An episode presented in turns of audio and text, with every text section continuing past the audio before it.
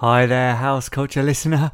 If you enjoy this episode or have enjoyed listening to other episodes in our series, please support and donate to us through the ACAST supporter feature. All donations will help us create the content that you love listening to. You can decide how much you give, and there's no regular commitment. So it could be a one off and every now and then, or once every time you listen. It's up to you. Click on the supporter link that you can find in the episode or show description, and with Google or Apple Pay, it will take you less than 30 seconds to make your payment. Hi, I'm Mark Knight, and you're listening to the House Culture Podcast. House Culture. Hello, everybody. It's Matt Rouse here, the managing editor at House Culture, and I'd like to welcome you to another episode of the House Culture Podcast. As always, we're forever grateful to you for choosing to listen to our show today. Please keep spreading the word, telling your friends, loving, liking, and sharing. This podcast is built from the support that you give us. Our last episode with Chris Lake was one of our biggest ever and has really boosted our followers. So, if you're one of those new ones, I'd like to welcome you to House Culture. We are a collective of house music fans who have come together through their mutual love of the beat to celebrate the spirit of house music. You can find our home over on Instagram at HouseCultureNet, so come on over and revel in the daily dance floor content alongside over 185,000 other party people.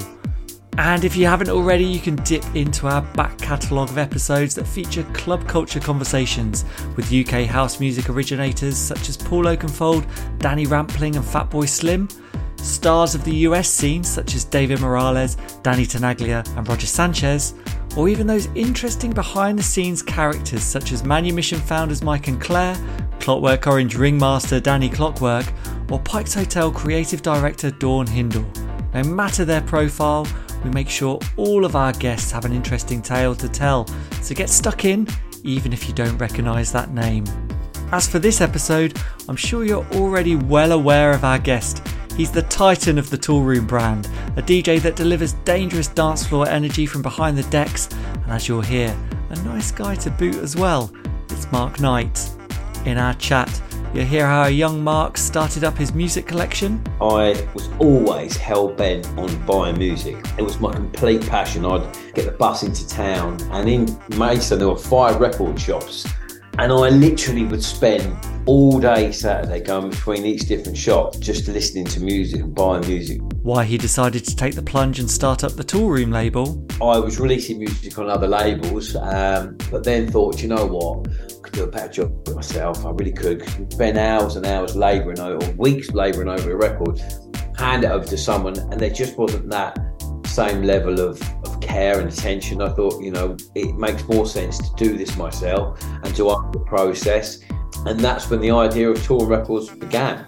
And he breaks down the role that the DJ plays in a club environment. That is the main job of a DJ, is to understand the context of what you're doing, what time you're playing, the amount of people you're playing to, the environment, and playing the right music under the banner of what you do for that moment. That is the absolute baseline of what we're about. It's getting that right. There's plenty more to hear in this one, so get yourself tooled up, as this is Mark Knight.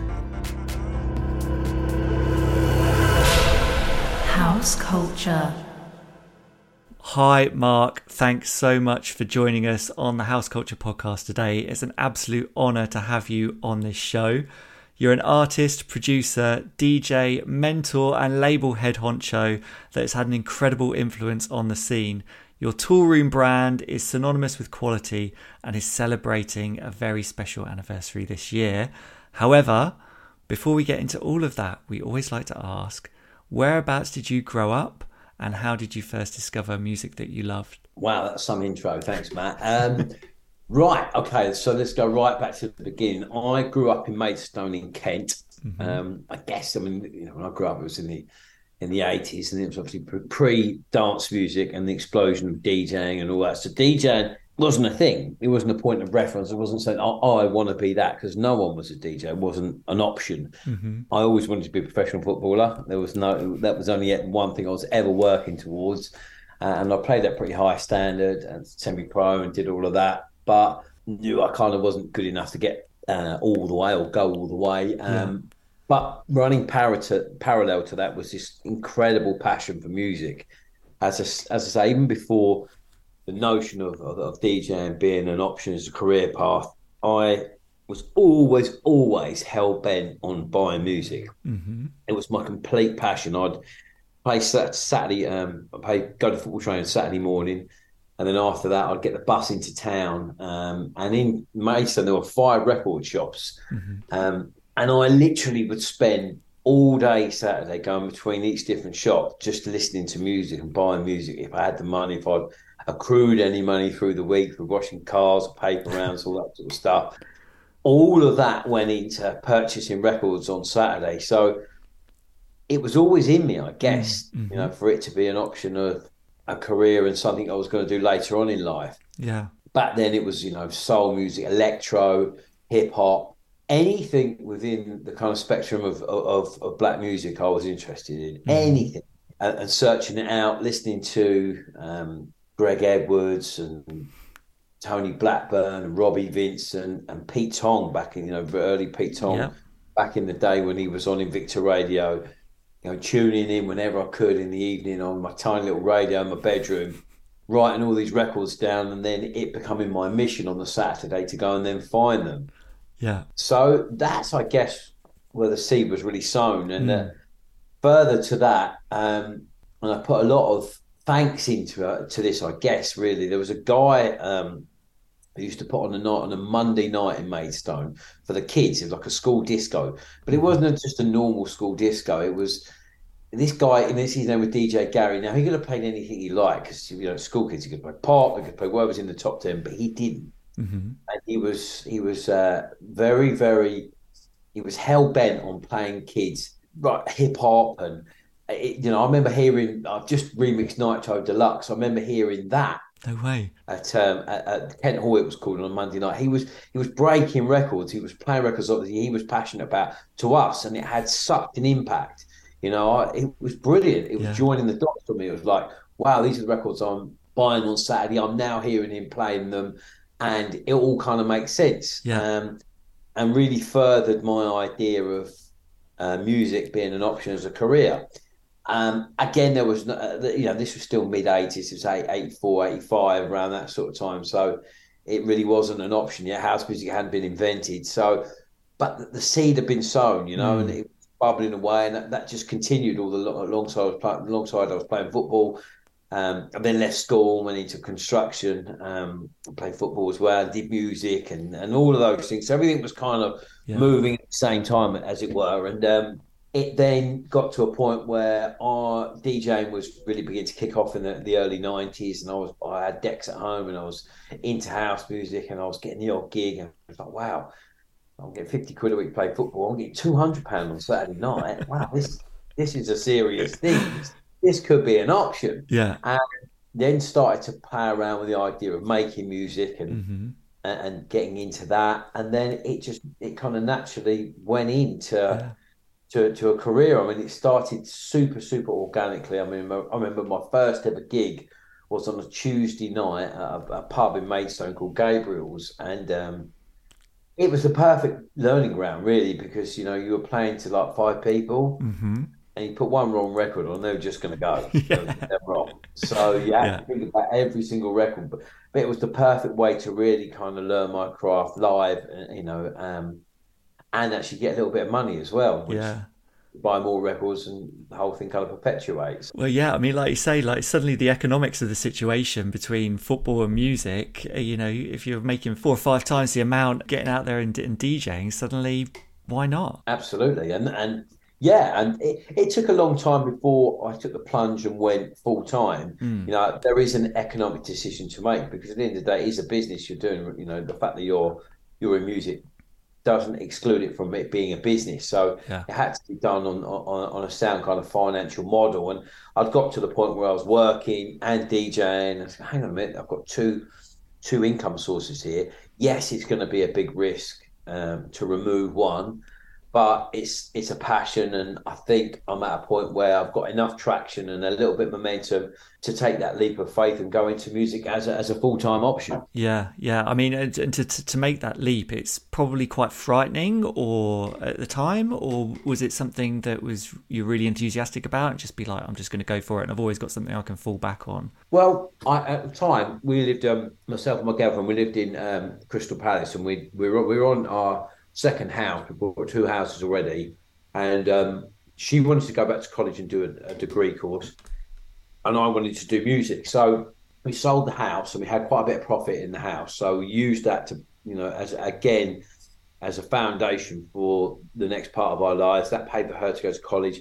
We both moved back to our parents' houses. Mm-hmm. I moved back to my mum and dad's, and and then that's when Toolroom began because Toolroom is a shed outside my mum and dad's house where we used to keep the tools.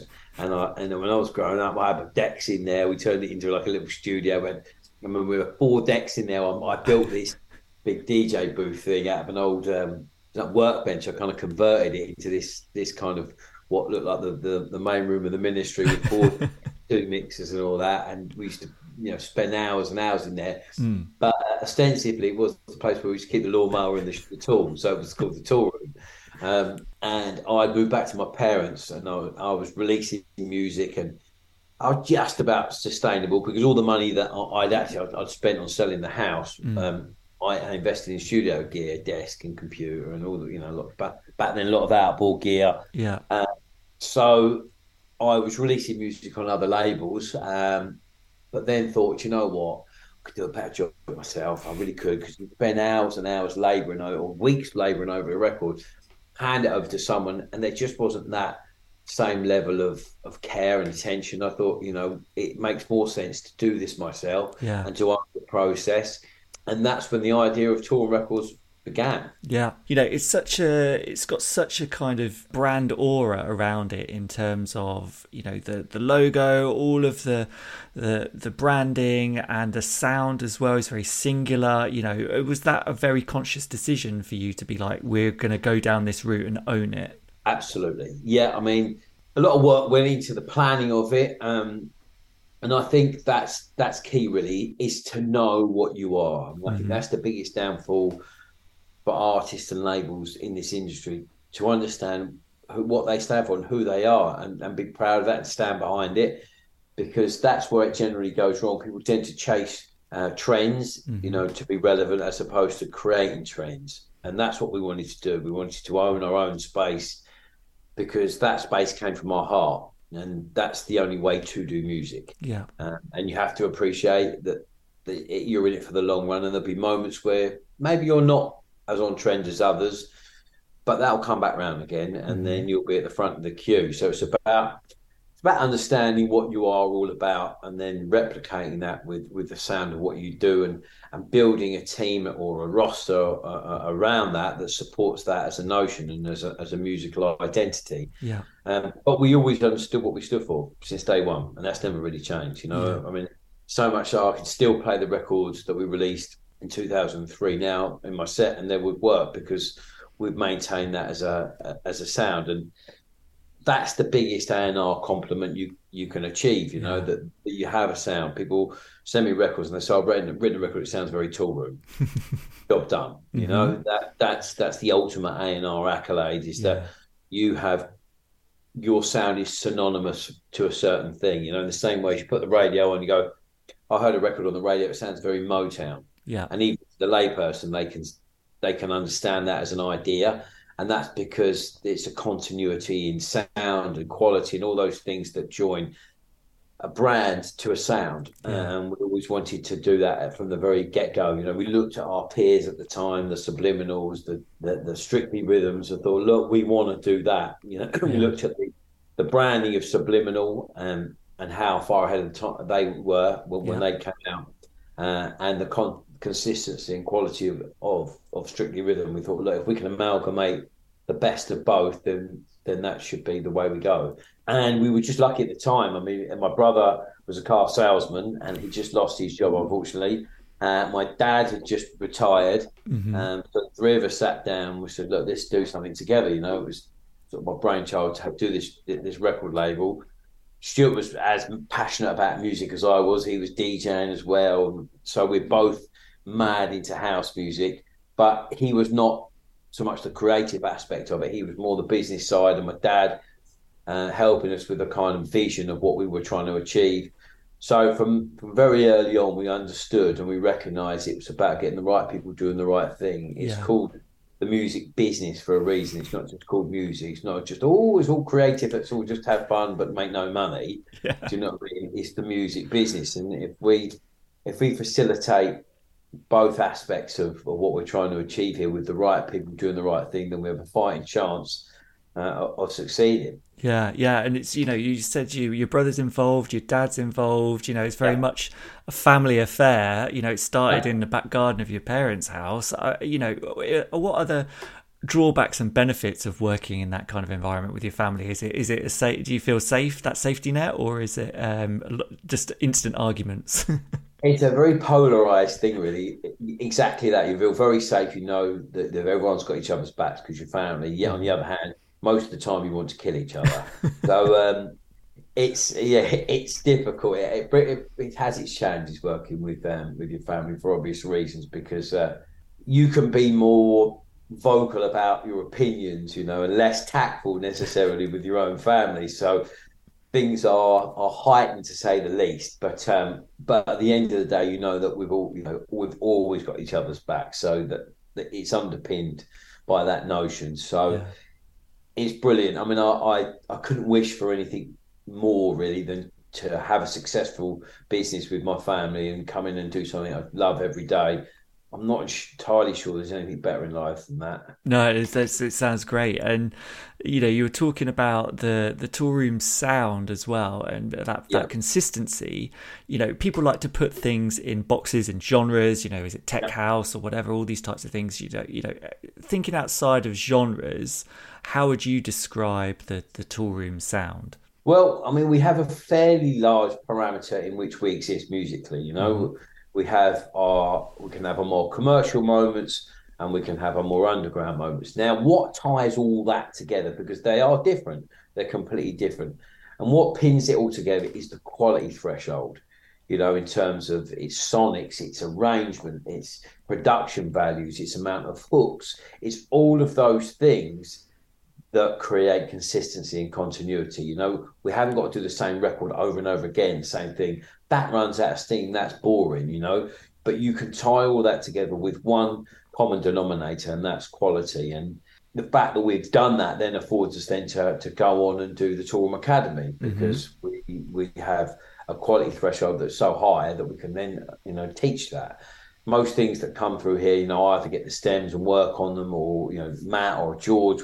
We are very hands on in terms of A and R because we realise we've only got one chance to release a record, and if we can't wring the most out of its potential before we release it, we haven't done our job properly. You know, because we are a bona fide record company. We're not just a record label. Mm-hmm. There's a big difference, mm-hmm. um, and, and ostensibly that comes from the fact that we have a lot of staff. You know, we have 25 people work here. It's, it's a big operation. We really care about the product we put out. We care about the artists. We care about the brand and the sound and all of those things. And all of that is reflected in um, what goes into each release and the passion and and and, and professionalism and knowledge that goes into everything we put out. So it's not just a case of receiving a demo and then uploading it. Far from it. Yeah, and you, you talk about um, re- only getting that one chance to release a record. Yeah. Um, how do you, bu- in your mind, how do you build the hype for a release? What's the best way of doing that? Is it you playing it out in like a promo sense and road testing it and tweaking it back in the studio, or do you like yeah. to get things nailed down, like behind the scenes first, and then launch it? How do you work in that sense? Um, I guess every, every record, well, not every record, but a lot of records vary in terms of the approach. For example, we've got a new Casey Lights records coming that, that is brilliant. Mm-hmm. It's obviously it's more radio focused, so you're not going to yield that kind of feedback you would do if you're playing it in a live set because it's not for that instance. It's for daytime radio one, it's dance capital dance, that kind of thing. So that's about really working on the the the record and its arrangement is the radio and it's super tight for for radio. So that has an approach in its own right. you know, on the other hand, we're just about to release the the Mojo record. Uh, Lady, myself, and James have done, mm-hmm. and that's a straight up club record, and that's about playing it as far in advance that makes sense to create hype and demand. What's this track ID? What's that? Give it to a, a choice few DJs, get them to warm it up. Also, you you get that honest feedback of what's working and what's not working in the record when you're playing it live. Mm-hmm. That's the great thing about DJing and, and, record producing that you've got the opportunity to road test things on a Saturday night, come back and tweak it and, and get it to a point of perfection or as good as you can get it um, before you then commit to release. So everything has um, its own individual um, approach because it's not just a one-stop shop because as i say we have a we have a parameter in which we exist and we we we look at every record in in individuality and, and approach that in the way which makes most sense for that record. Yeah yeah and, and, and having that flexibility as well like nowadays with modern technology you know you're able to just whack something on a USB and go out and play it that night rather than have to like back in the day press it up on vinyl, you know, acetates and all that type of thing. You know, yeah, exactly. in, in, terms of that kind of technological change and you know that's kind of flipped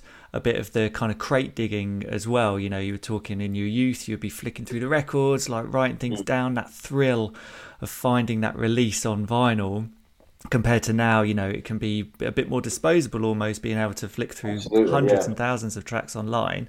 You know, where do you stand on on that feeling between, you know, harking back to, you know, from that early period of your DJing collecting period to, to where music is now and what's the difference for you?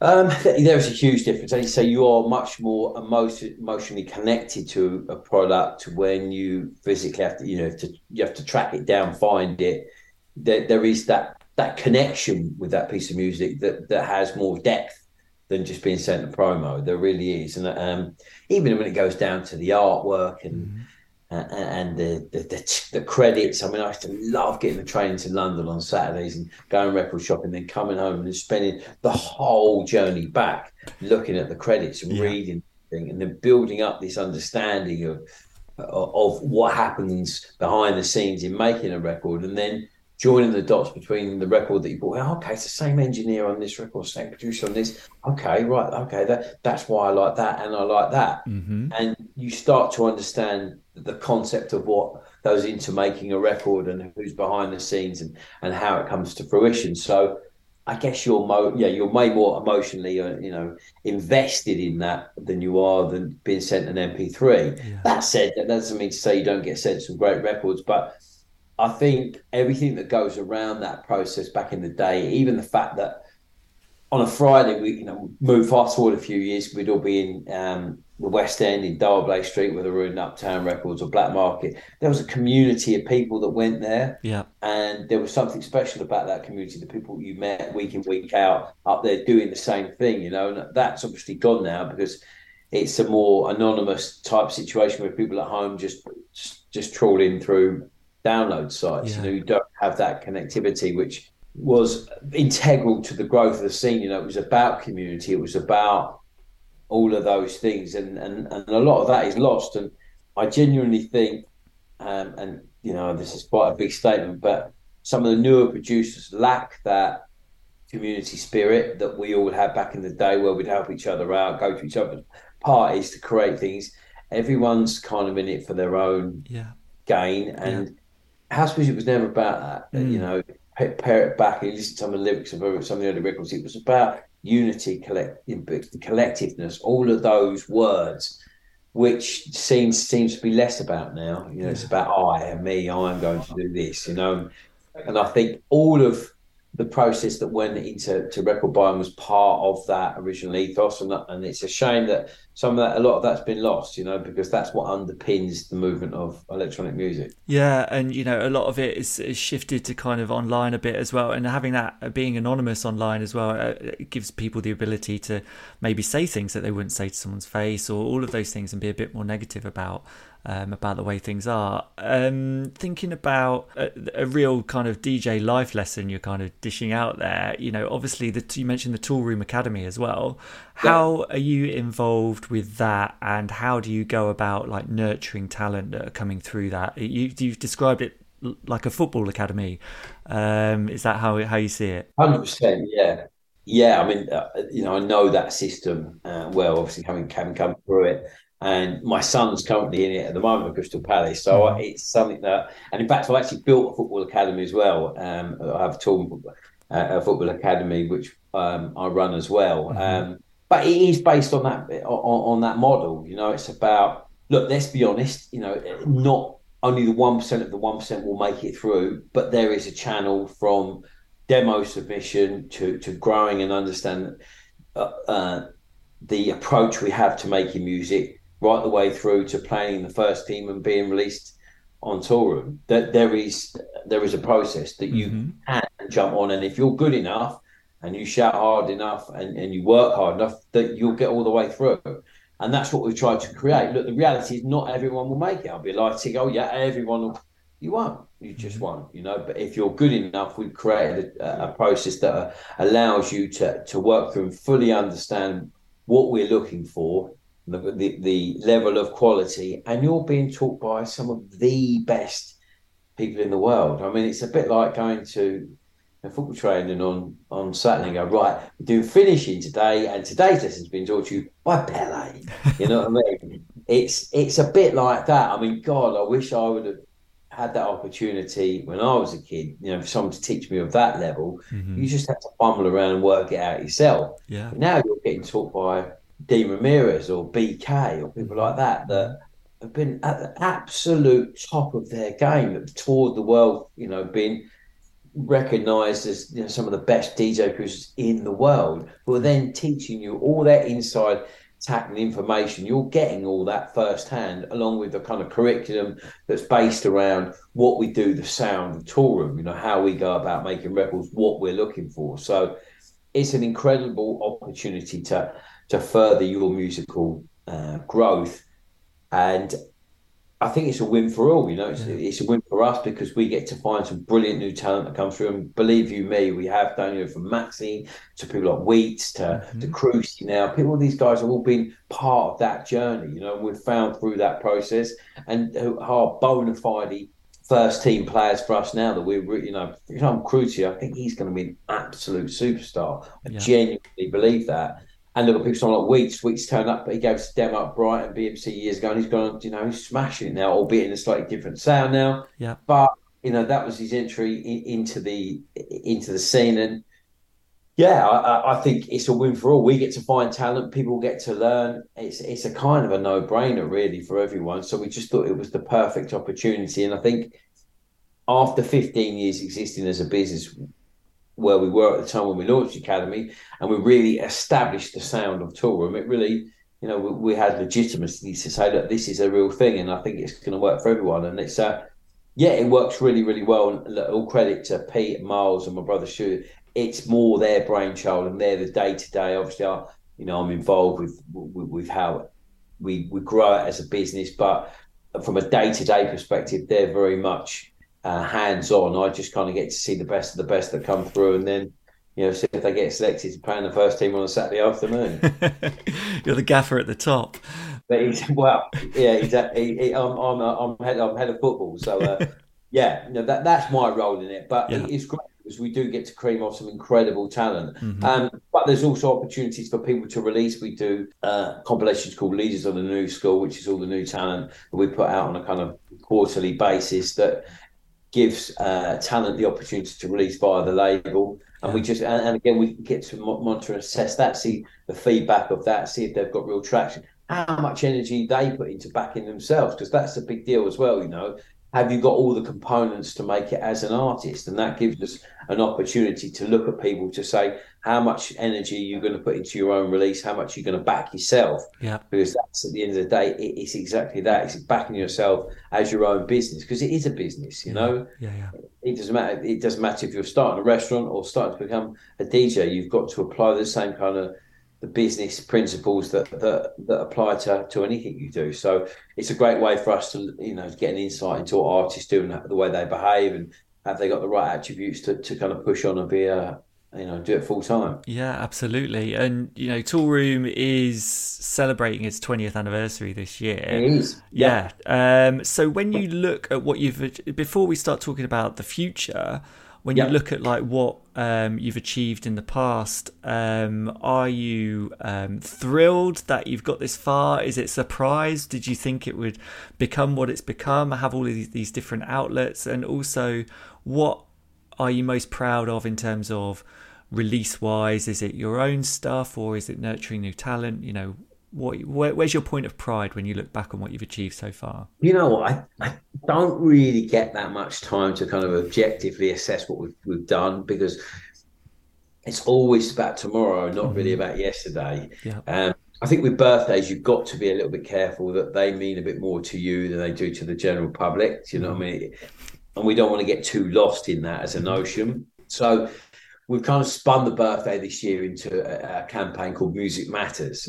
So instead of saying, "Oh, we're 20, look what we've done," uh, great, yeah, but that's all well and good, you know. Um, but it's all, as I say, it's usually always about tomorrow. So we've used the anniversary to kind of reaffirm, you know, one of the big beliefs that we have, and it is that music matters. That's where we start. We didn't start for any other reason. We started before the explosion of the internet and all of that. So it was about music and music only, and and I think a lot of that has got sadly lost in the um in, in the circus that is you know now dance music. So we wanted to kind of go well instead of shouting about how good we are, let's talk about the core message of what it should be about. So um, that's what we're doing for the for the birth for the birthday for the anniversary. You, Doing a big campaign called Music Matters. It's, I think it's a good strap strap line for us as well. If nothing more comes out, out of it, it, it's just reaffirms what we're about. We're not about anything else. We're about music. That's we are a music brand.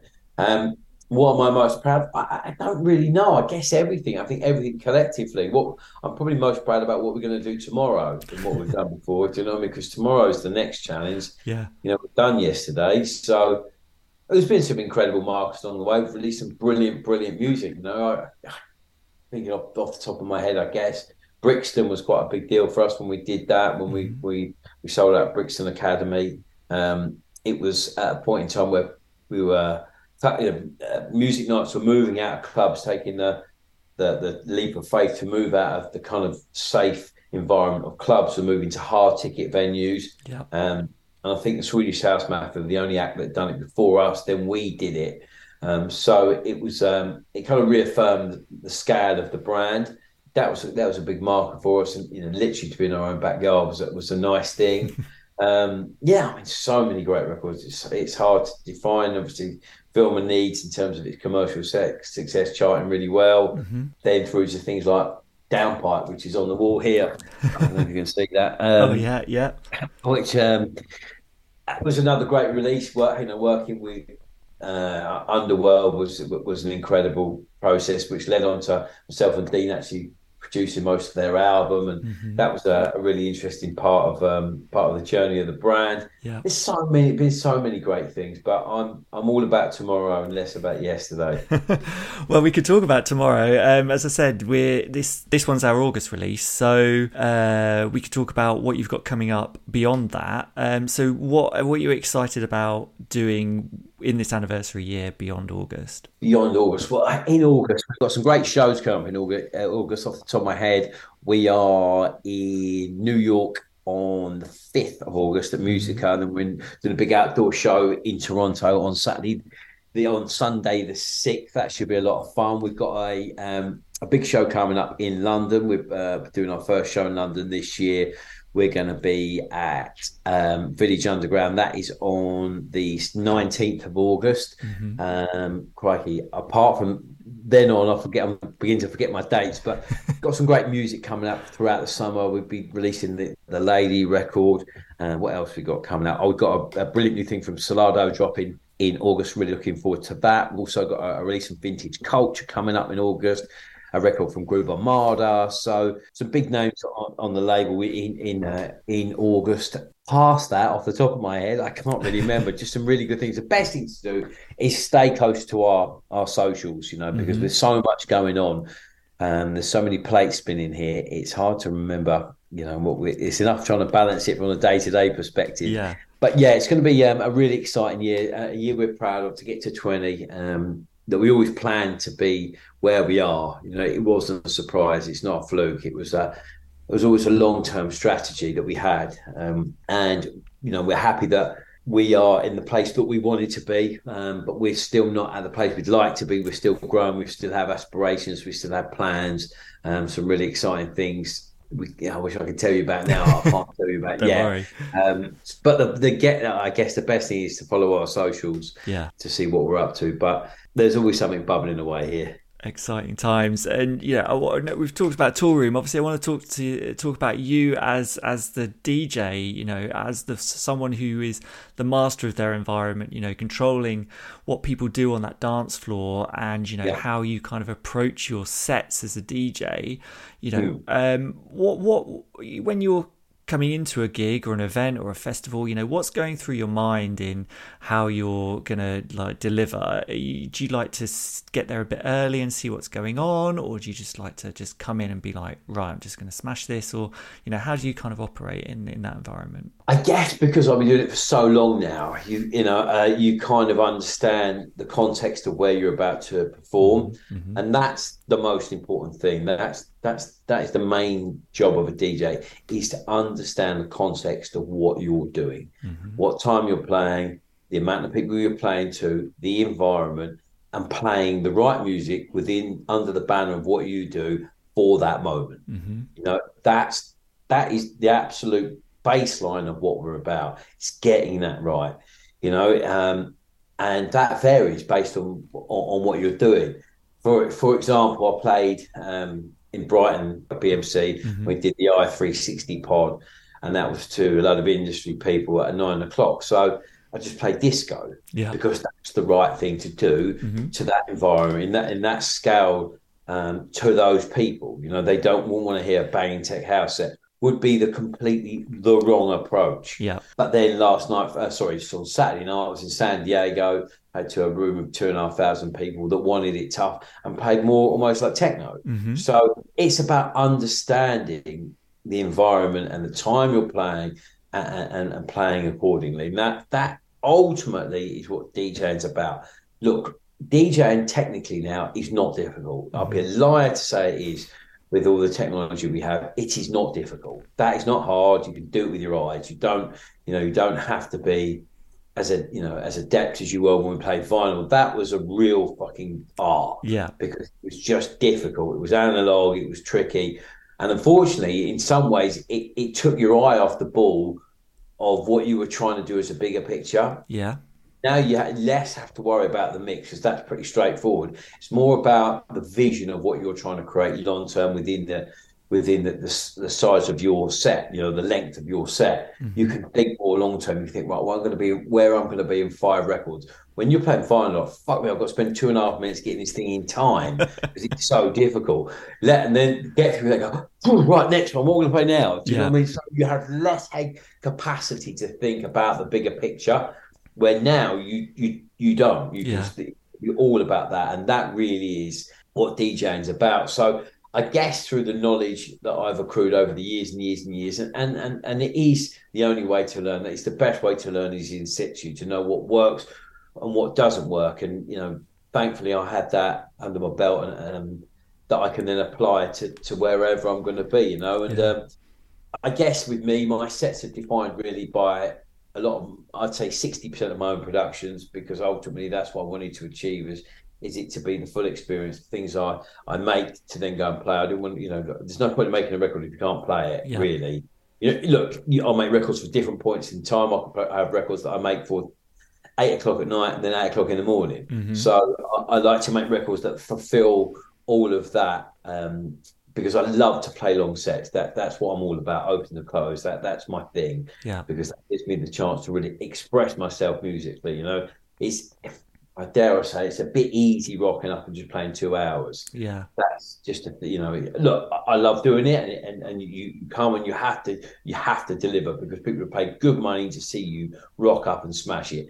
But it does narrow the potential of what you can do because mm-hmm. you don't have the parameter to kind of get too creative because people don't want that in a short set. They want you to deliver the things that you want to do. It's like going to see U2 and then not playing with or without you. Just going, oh, it's a load of demos we're going to play. Well, we don't want to hear demos. We want to hear the fucking hits. you know, you're only playing for two hours. Give me the fucking hits. So it does dictate a, a, um, certain parameters. Mm. But when you play all night, you can go all over the show, and it really gives you the opportunity to, to express yourself as an artist. And I come away from those instances far more kind of inspired and fulfilled musically than I do than a than a two hour set. But um, but that is the only way to learn. It is through doing that. Is through playing live to, to, to understand what works, what doesn't work, and that is the art of DJing. Yeah. The art of DJing isn't putting two putting time in two records together. It's about how do I build a soundscape or an environment over a period of time that totally makes sense and is flawless. Mhm. That there's no bumps in the road. There's no there's no jerks. There's no oh. Because there's nothing worse, you know. Your name can tell you when you're in, going to a party and someone a DJ puts a record. Oh, he played that record, and everyone sat down. There's no difference that you know if you're playing you know, the biggest you're playing at Fabric. If you get it wrong, Yeah. you'll jar the flow, and it's all about having, the, in my eyes, the perfect flow of music that, that moves between styles and, and and energies, but totally makes sense. And the only way to build up that um, ability is through doing it live. So you know you've got to get there and, and just know what works. But over having done it for 25 years, I've got a, a relatively good understanding of how to make that flow now. Yeah, it's it's it's an interesting point you make. The real difference between whether it's like an episode of something or like the long form, like bingeable series. You know, are you going to That's come in for two hours? Are you going to come in for four, five, six, and be able to tell a much broader story? Yeah, like you say, it must be more en- enthusing and inspiring that way. Totally. I mean, for example, on Saturday I played. uh, Friday I was in San Francisco and I played from open to close, and it did. We started at 118 BPM and it was just disco, and then went into you know some deeper house stuff, and then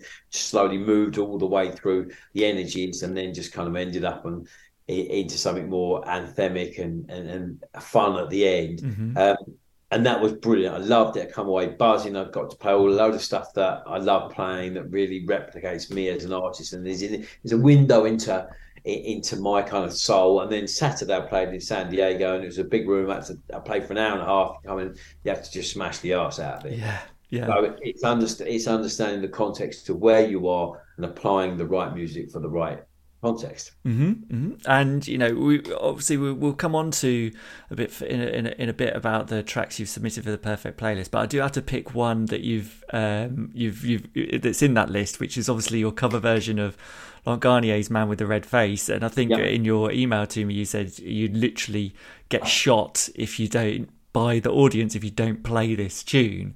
Um, You know, d- for you, that track in particular, is there do you, is there a pressure on yourself? You know, you say U2, you um, you've gone to see them play with or without you. Is that is this your with or without you tune? It hundred percent is, you know, and I generally play it as my last record because it's it's how you want to sign off. You know, you want to sign off with people humming it on the way home, and, and that being the the thing you work towards. You know, I could play it in the middle of my set, but it's about knowing how to program it. I mean, it's 15 years old now, so Yeah. yeah, it's um, it, sonically as well. It, it doesn't sit as well as if you put it in the middle of your set. There's a difference in sonics, and it and then it kind of sort of under underplays the anthemicness of what it is. So it's about programming, and I usually play the last record of my set, leave people with that as a as a parting gesture. Yeah, yeah, and you know when you were putting when you were putting that together, you know, fifteen years ago, um, how did that kind of come about? Was it a track that you'd always loved? Um, was it something you just messing around with in the studio? Was it for the the Winter Music Conference? I think It remember was the Winter Music Conference. Yeah, it was. Um, it was for that when everyone used to write. You know, and it's a shame that people don't put any emphasis on that anymore because Mm. that was what it was about. You know, I've been going there God, since the end of the nineties, and it was literally about writing records, giving them to the right people physically uh, pre the summer to kind of be that it was the precursor to what was going to be big that summer. You know, all the all the big A and R's were out there scrapping over music. It was an opportunity to play things for the first time, Mhm. road test them, um, and as I say, it was the precursor to all the big summer hits. Mhm. So, you know, uh, in 2008, I was still conscientious of that's what Winter Music Conference should be about. It is doing something for that. And I always loved Laurent's version of it, but it just didn't make sense as a club record. It was a bit avant garde. It was a bit too kind of too creative, dare I say. But it was about recognizing the best parts of it and formulating that into something that would really translate as a club record mm-hmm. because the, the, kind of backbone of of the melodic structure was there. It just needed to be formulated into something that was more palatable. And we left it. I wrote a couple of things, but this was something what I did as a as a sort of plan B. There was another record I, I wrote as well as, which was called Shogun, which obviously we did good things as well as, but mm-hmm. I just wanted something a bit more fun to play. And we literally started it the night before we went, and I was remember working on it on the plane on the way over finishing it off, and uh, and then dropped it at the Beatport party, and, uh, and and the rest was history. No way. So suddenly you realised, hang on a sec, I've got something here. Hang on a minute, yeah, well, and, and that there was the way, you know, whenever you try and write a hit, don't happen. Mm-hmm. You know, when you just do something because you're passionate about it, that that's when it's more likely to happen. So yeah, it was one of those situations where um, yeah, we just did it as a bit of fun initially, and it just grew into the monster that's still played 15 years later. Yeah, it's crazy. And you know, what was um, what was Laurent's reaction um, when you caught up with him and he heard it, and you know, how did that go down? He was really cool. I was like, "Look, mate, I've, I've done this," um, and I sent him a couple of videos, but it, I think this has gone bananas. And the amount of people I had contacted me, "Can I have a copy? Can I have a copy? Can I have a copy?" And he was like, "Yeah, I love it. Let's just do it." So um, he was super cool about it. I think he recognised it, you know, and he still plays it and stuff. So I think there's no there's no better validation or authentic, authentication than, than him getting behind it. So it was a fairly straightforward process in that in that respect. Absolutely, and um, yeah, so uh, you know we've been talking about tracks, so let's move on to the the bit where we're talking about our perfect playlist on Spotify. So this is the House Culture Perfect playlist. So we, you know, we've done over 50 episodes of this show. Um, every single DJ has submitted five tracks based on these different themes to the playlist. It's, you know, it's, I think it's about over 30 hours long now, She's huge. Right. And there's, you know, the, because of the themes that we've got, there's stuff that's all over the show in terms of whether it's dance music or left field or, you know, some anthems yeah. and things like that. So there's some really interesting stuff in there. So your submissions, uh, we always start off with a catalyst, um, a track that opened your ears to electronic music, and you have chosen not one track, you've chosen an entire album.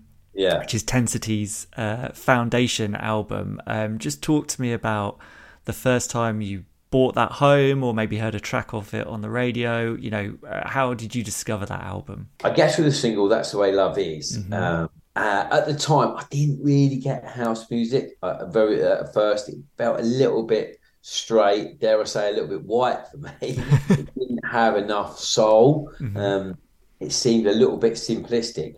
And then I heard that, I was like, "Oh shit, yeah, this makes sense now. I get it. Yeah, um, I get the connection to where I was before musically. Around that time, I was really into swing beat, Teddy Riley, and that whole mm-hmm. movement." Um, Guy and, and all those great acts that come out of the late eighties, and prior that, sort of Boogie and you know, I was I'm like the biggest fan ever um, of, of, that era. I mean, yeah.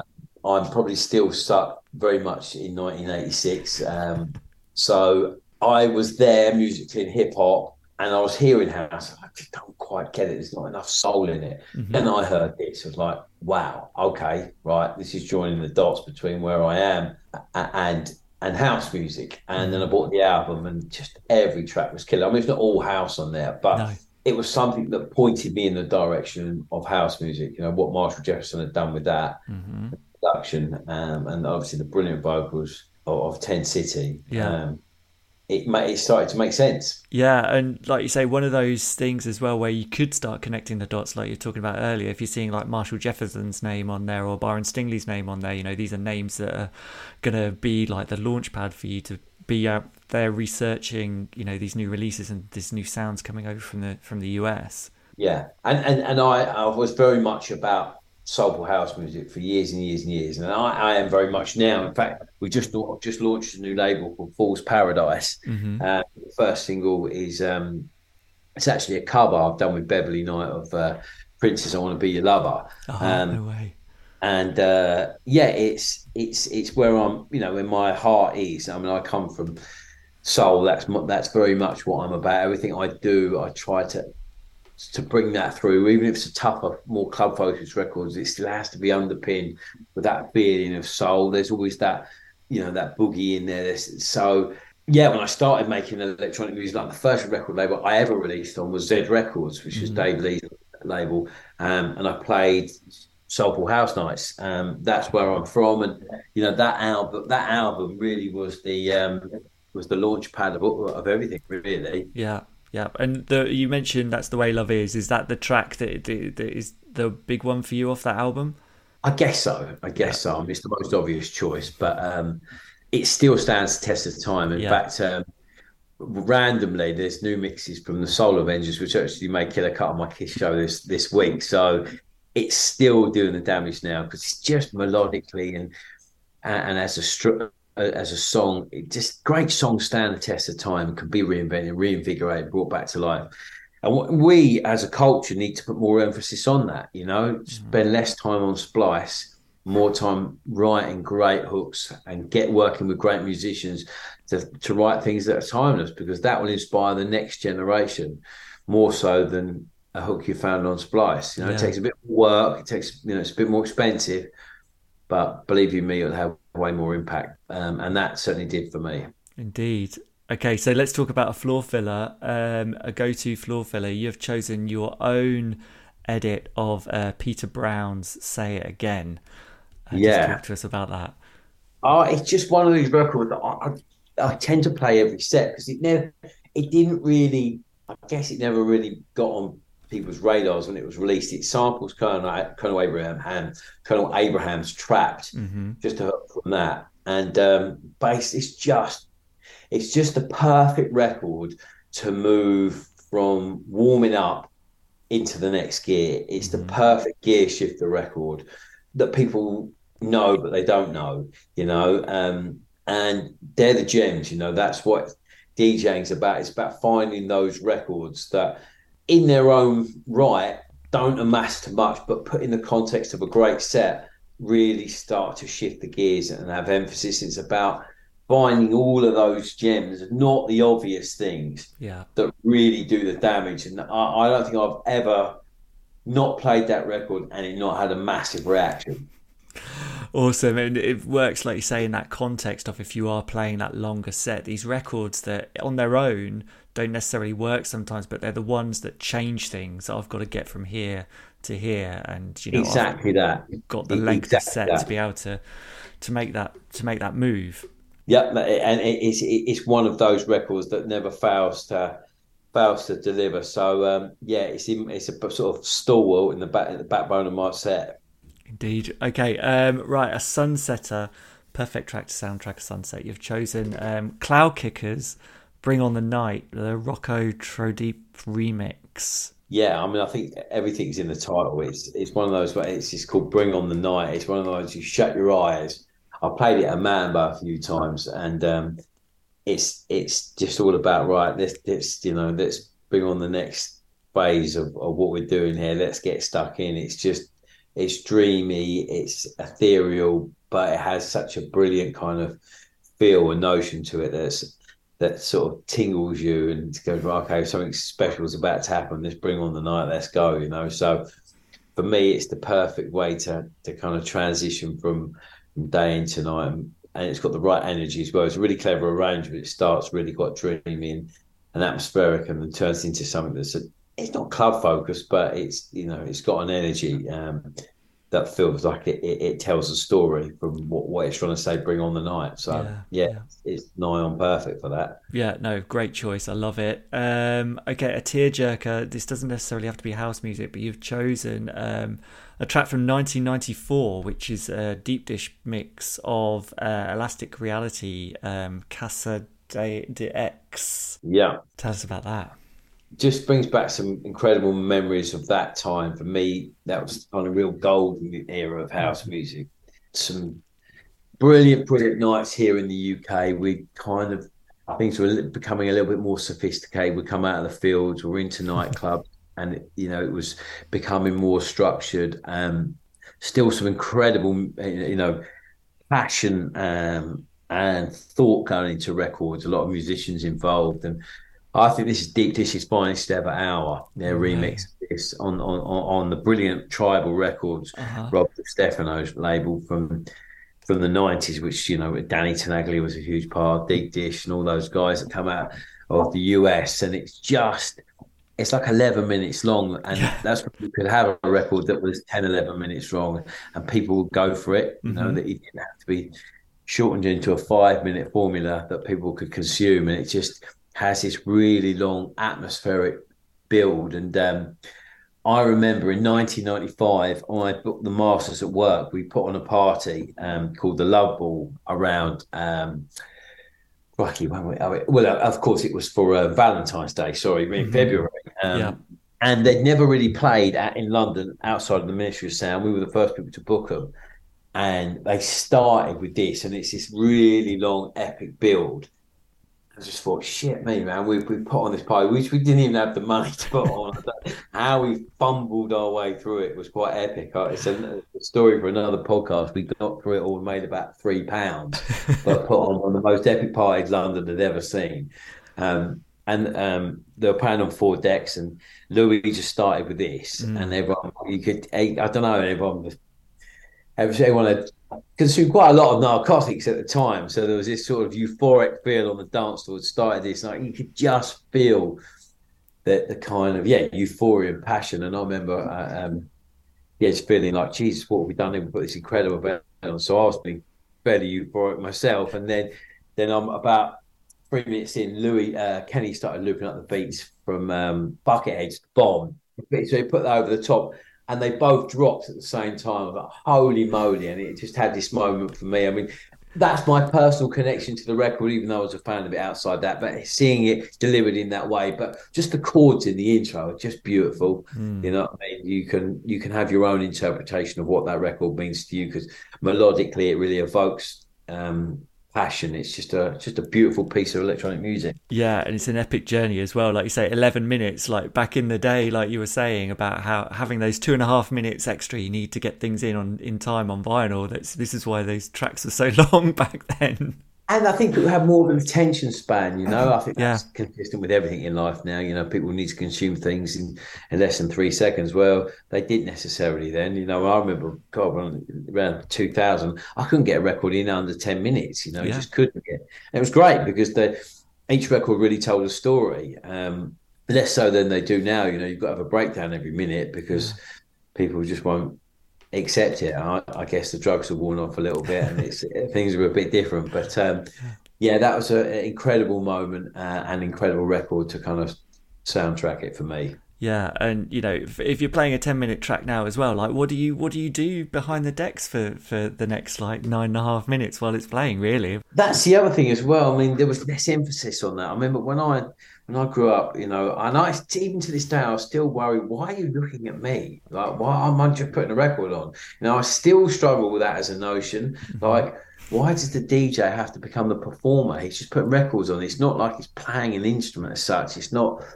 It's not that context. You know, when I used to go out back in the day, no one looked at the DJ. I don't give a fuck. You know, you were there. You were listening to the music. You were in, in, in it for the music. You didn't need someone's cue to have fun. Mhm. And and that's that. And it's got so out of context now. These some DJs look like idiots dancing around, jumping up and down. They're like, it doesn't. That It's not about that. It's not. Yeah. That's not the thing. That's not the thing. You know. what I mean, yes, have passion in what you're playing, and you are looked at for a, for a cue of of kind of enjoyment. I mean, and I do. I when I play, I dance around, and not because I'm looking to show off. It's just because I genuinely love what I'm playing. But Yeah. It's within context. You know, Yeah. you won't catch me diving off the decks or you know putting all these silly stunts. It's just genuine passion. But um, there was less focus on, on on having to look at what the DJ was doing, and more just being lost in the music. And I think we need more of that. Yeah. Yeah, and I think if you're if you're the DJ and it looks like you're having more fun than the dance floor, then you know you're not you're not necessarily doing your job correctly. No, exactly. It looks a bit weird when we try a bit too hard like that. I think. Indeed. Okay, so um, we've we've already kind of covered it, but um, the last tune, um, "End of the Night," crowd asking for one more. You've obviously chosen your uh, Mark Knight and Funk Agenda version of "The Man with the Me- Red Face." Um, would there ever be a context where you wouldn't play it? Yeah, I mean, I don't always always play it. Again, if it doesn't feel right and uh, you know feel like it, it won't have the impact, then don't play it. It's about reading the situation. It's not an act, you know. It's not. It, it- it's not just mechanical that I play it. it it's it, if if it makes sense. And you know, getting to the point now where some audiences don't even know it because they're that bit younger. They, yeah. they don't. That has less impact, but again, that's the art of DJing, picking picking the right record for the right time. You know. Mm-hmm, mm-hmm. I remember, you know, when we all used to work in offices, a job I used to have, there was a guy sat next to me who's never heard dance music or house music or anything like that before, and he'd been out either some festival or some club, and he'd heard it, and he knew how much I, you know, was into house music, and he played it to me at work, and he's like, I can't, I can't get, I can't get over this tune. It's like, and just to oh. see him, the buzzing of this discovery of this new sound, um, yeah, it was, it was brilliant to watch see. Um, cool. Okay, so we always have one final question though, which is yeah. um, we are obviously the House Culture podcast, um, and we're all about the culture of the scene and sure. you know your place in it as well as someone who's you know not only contributed uh, record label music, you know your artistry, all of these things. When you think of house music culture and dance music culture, um, what do you make of it, and what do you think are the good and the bad things about it? So, I mean, I fell in love with the original idea of, of, culture, of the culture of house music. You know, that kind of, as we touched on earlier, that unity, that collectiveness. I mean, it had such a massive impact. It ended football violence overnight. Mm-hmm. You know, let, us not forget that. You know, it it literally, football violence at, at the end of the eighties uh, was massive. It was it was horrible. It was not a nice place and dance music just killed it.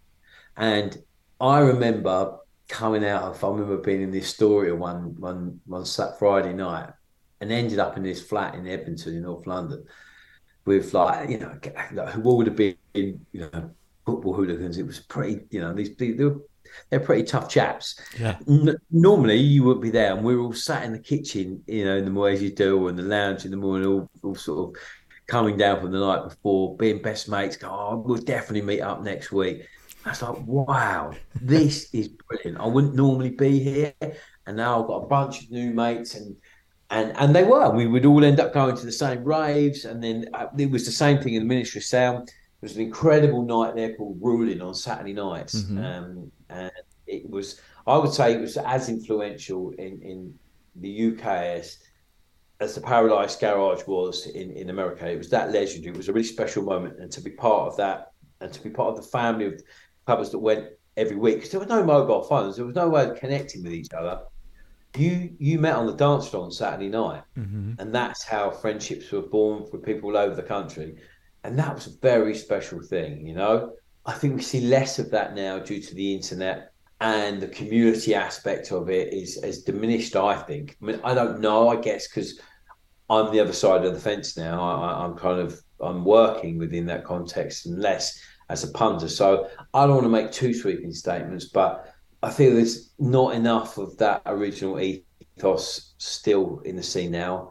Too many big brands making big statements that that they that, that say that they are that and they're not. Mm-hmm. You know, I think we need to to strip back to get back to more of that inclusivity, that that community aspect of what this this brought us. So I'm all about that. You know, it's the same thing in hip hop when hip hop started. Been so lucky to live through two huge cultural movements, birth of hip hop and then the birth of electronic music and it's all about hip hop was all about crew mentality about you know whether you were breakdancing together, you were doing graph or whatever, you were a crew, mm-hmm. and then house music was the same thing. And let's not lose that. Let's not lose that collectiveness and and the fun you had together, enjoying brilliant music in brilliant situations. You know, I, I do hope that that we maintain that as, as an ideal and, and, and, an ethos of what this is all about. So that's what I love about it, and that's what I fell in love with. And and you know, and I, I want to use what we're doing, the platform that we have now, to remind people about that. That it's not about I. House music is not about I. It's about we. You know, there, there's no I in house. Mm-hmm.